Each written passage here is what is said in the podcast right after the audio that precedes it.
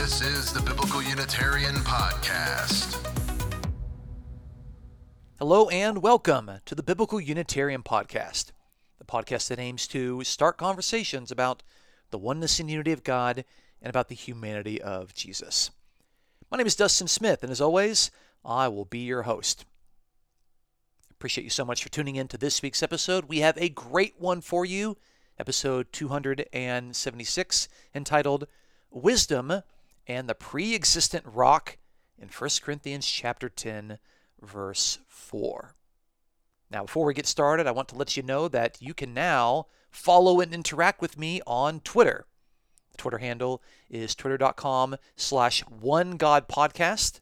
That's one spelled out O N E G O D P O D C A S T. Twitter.com slash one God podcast. I look forward to interacting with you and hearing what you think about the weekly episodes or just how your day's going. In this week's episode, we're going to explore 1 Corinthians chapter 10 verse 4. A passage that baffles interpreters because on the surface it appears to say that Jesus Christ pre-existed as a checks my notes pre-existed as a rock in the wilderness. And in the form of a rock, the passage seems to indicate that Jesus gave nourishment to the children of Israel in their trek through the desert and the wilderness. Paul says in 1 Corinthians chapter 10, starting in verse 1, I do not want you to be unaware, brethren, that our fathers were all under the cloud, and all passed through the sea, and all were baptized into Moses in the cloud and in the sea, and all ate the same spiritual food, and all drank the same spiritual drink, for they were drinking from a spiritual rock which followed them, and the rock was Christ. That's 1 Corinthians chapter 10 verses 1 through 4. So we got the sacramental theology, we've got baptism, they were baptized into Moses, and we have the Lord's Supper imagery, the Eucharistic imagery of drinking the spiritual drink and eating the spiritual food. What is Paul doing in this passage? Here are some questions I would like to explore in this week's episode. First, why do modern scholars point to Paul's wisdom Christology when they interpret this particular passage?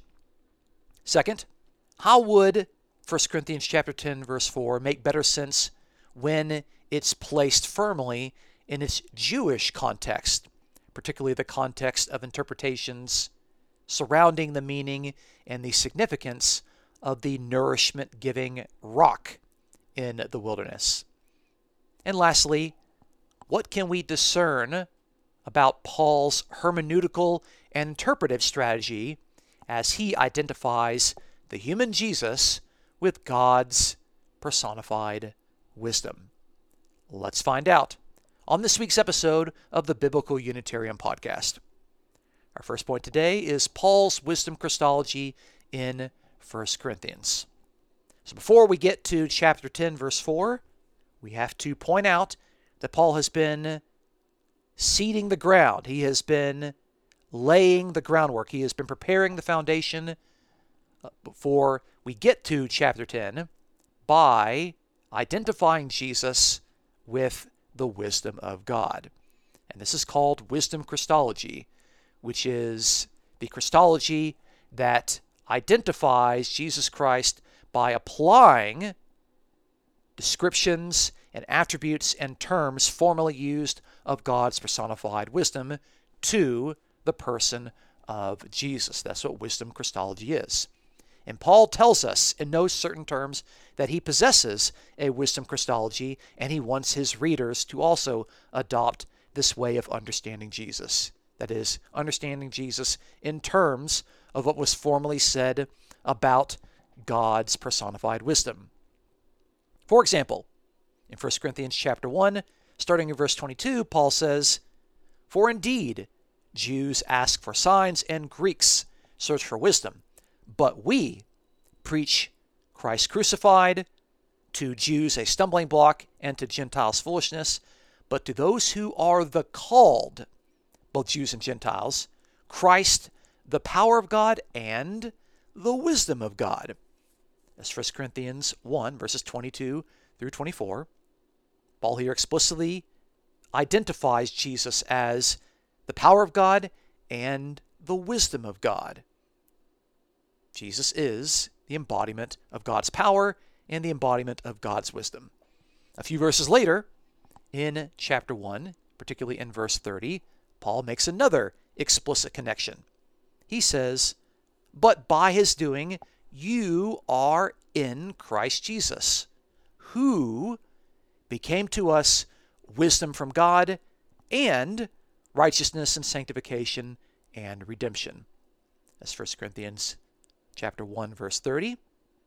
So before Paul wants to indicate that for us who are in Christ, Jesus is bringing to us righteousness from God, sanctification from God, and redemption from God. Before he's able to make those things, Paul wants his readers to know that Jesus is wisdom from God.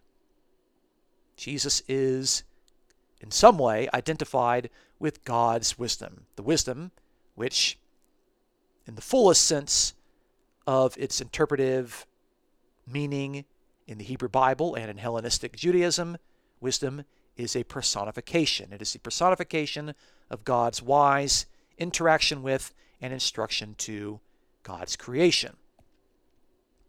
Now, Paul has another passage in which he applies traits and attributes and descriptions formerly said about God's wisdom to Jesus Christ.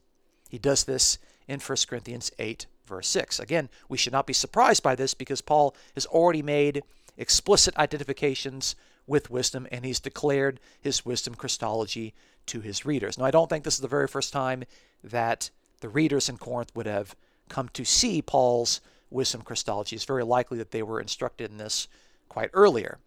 But we could see in chapter 8, verse 6, where Paul says, Yet for us, there is one God, the Father, out of whom are all things, and we for him, and one Lord, Jesus Christ, through whom are all things, we exist through him.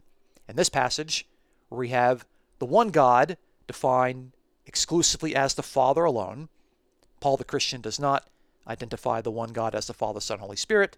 If Paul did believe in the Trinity, here is a place where he would say it. He says, For us, instead, there is one God, the Father, full stop, out of whom, out of this one person, the Father, came all things. The Father is the creator of all things. But Paul is drawing on other passages to where God creates through a personified mediator like in Proverbs chapter 3 verse 19, where Yahweh creates the heavens and the earth through his wisdom. Proverbs 3:19.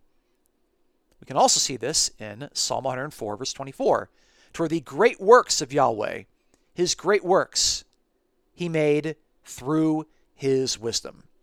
And this was picked up even in the Septuagint, in Wisdom of Solomon chapter 9 verses 1 through 2, where the God of our fathers made all things through his word and through his wisdom. God's personified word and God's personified wisdom. So the Father, Yahweh, is the one person who created all things. He alone is the creator, but he creates wisely. He creates in an ordered fashion. He creates things that have structure and meaning and purpose. They are wisely ordered.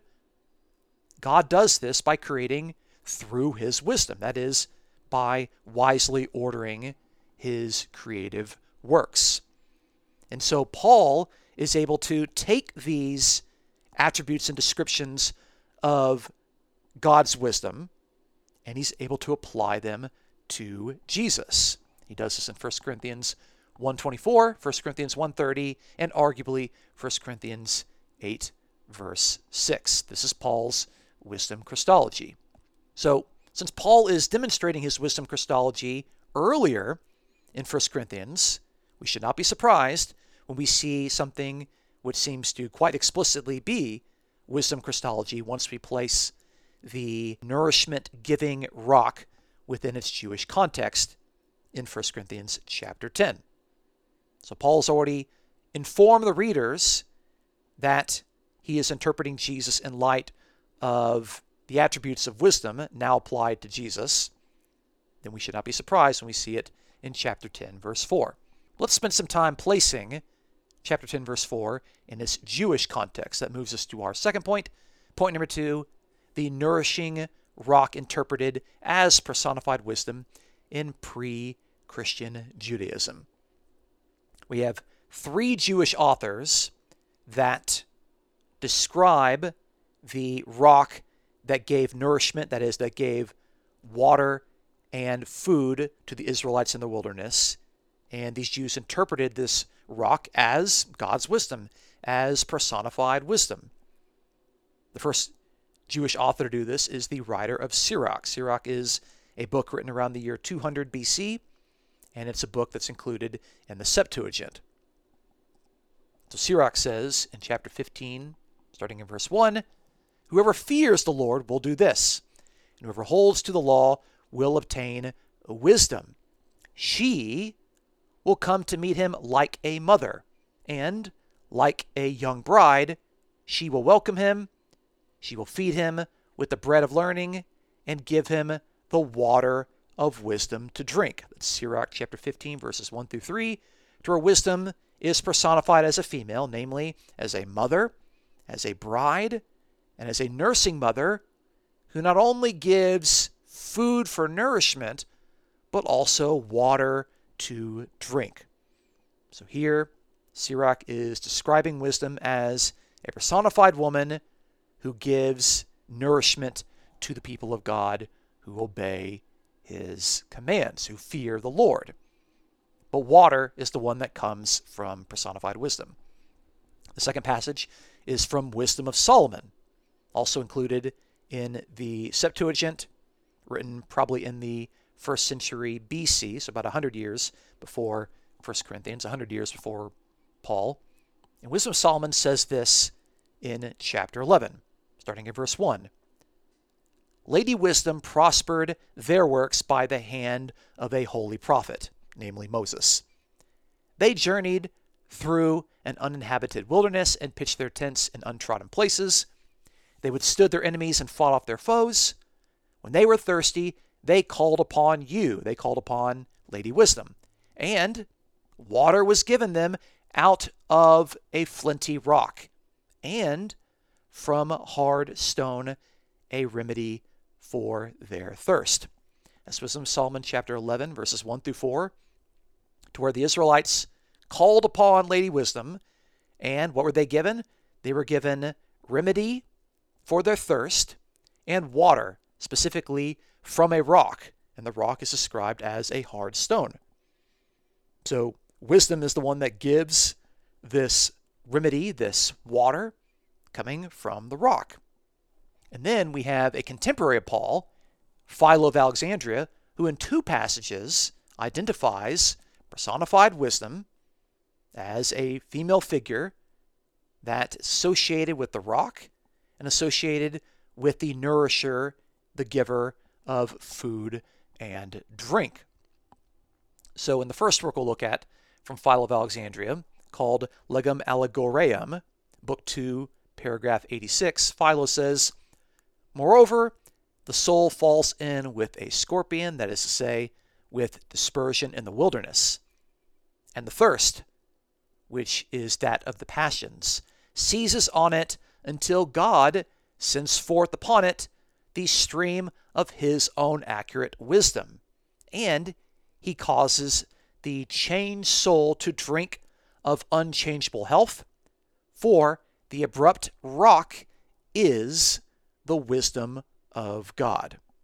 So here Philo identifies explicitly the wisdom of God with the rock that is feeding the soul, particularly giving thirst.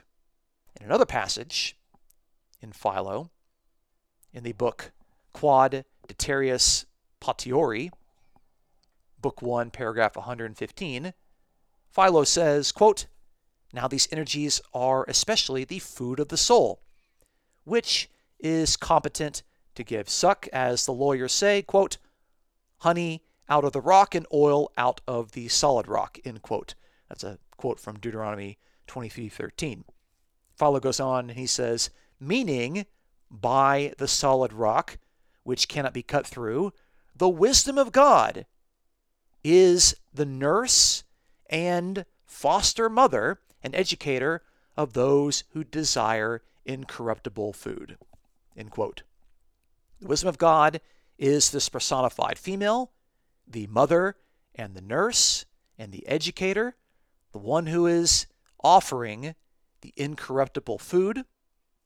And Philo interprets this by interpreting Deuteronomy 23:13, which talks about the nourishment that comes out of the rock. So there we have Sirach, we have the writer of Wisdom of Solomon, and we have Philo of Alexandria, three Jews who predate the writings of Paul, indicating their understanding of this nourishment giving rock in the wilderness in terms of God's personified wisdom. So if Paul is set in his context, we can see that this is a very common way that Greek speaking Jews are understanding the significance of the rock in the wilderness.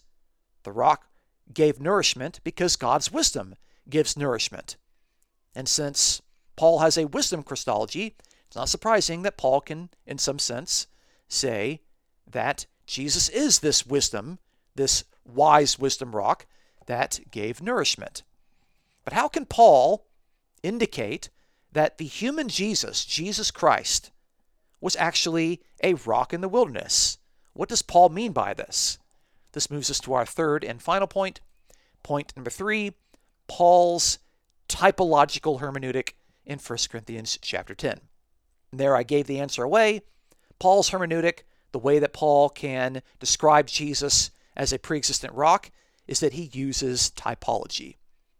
How do we know Paul uses typology? Answer Paul tells us explicitly that he is interpreting this passage typologically. He doesn't do it once, he actually does it twice. So we read 1 Corinthians 10, verses 1 through 4. If you read a couple verses later, in verse 6, Paul says this quote, Now these things happen as examples for us. 1 Corinthians 10, verse 6. But the noun examples comes from the Greek noun typos. Actually, it's plural in Greek, typoi, the word for types. These things happen as types for us. Paul's interpreting the baptism and the Eucharist that the Israelites experienced typologically, not literally, not even allegorically. He's using typology. And so this is how Paul is going to understand Jesus as a rock, not literally, but as a type. And then a few verses later in 1 Corinthians 10, verse 11, Paul says it again just to make sure that we haven't missed it. So Paul says in 1 Corinthians 10, 11, he says, Now these things happen to them as an example. But here he uses the adverb typikos, which is the adverb form of type and typology in relation to the noun typos from verse 6. So twice, Paul tells us that he is using typology as his hermeneutical framework in interpreting Jesus as a pre existent rock. This doesn't mean that Paul really did believe that Jesus pre existed as a rock. It means that the nourishing effects of the rock, which other Jews were understanding in terms of God's wisdom, can be described in terms of Christ if we understand Christ typologically as this wisdom defined rock in the wilderness. So, by Paul using the examples of baptism and the Eucharist to describe the Israelite wilderness trek, we can now understand his typological hermeneutic. The children of Israel did not really practice New Testament water baptism, obviously, nor did the Israelites eat spiritual food and drink spiritual drink of the New Covenant Lord's Supper, the communion meal. That much, again, is self evident. This imagery of baptism and the Eucharist is typologically read into the Old Testament by Paul in order to indicate that just as some of the Israelites initially did all the correct things, but later their disobedience led to their downfall, so too should Christians not merely rest on performing the sacraments without the accompanied obedience that the new covenant relationship demands.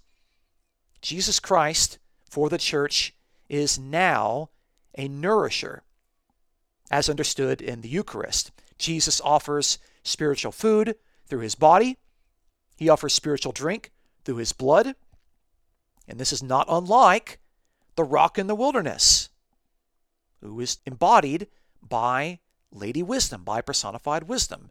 The rock offered the nourishment to the people of God. Now it's Jesus offering nourishment to the people of God.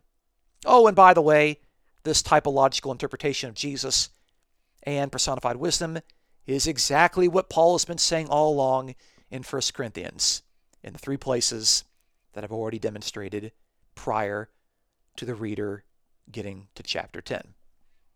I like this quote from Anthony Thiselton in his commentary, The First Epistle to the Corinthians, in the New International Commentary of the New Testament on page 729. He indicates that while this background, which was the stock and trade of Hellenistic Jewish diaspora synagogue sermons, has become unfamiliar now to most modern readers, and hence requires explanation. End quote.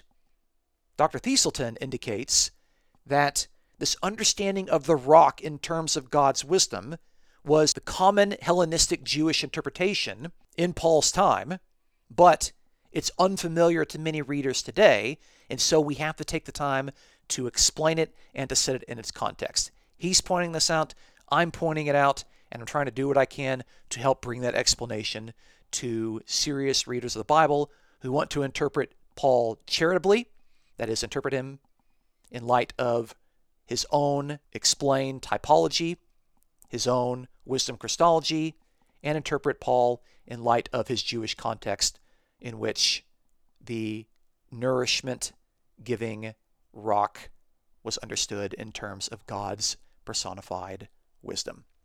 So there you have it. Thank you so much for listening to this week's episode. Join us next week as we discuss the meaning of pre-existence.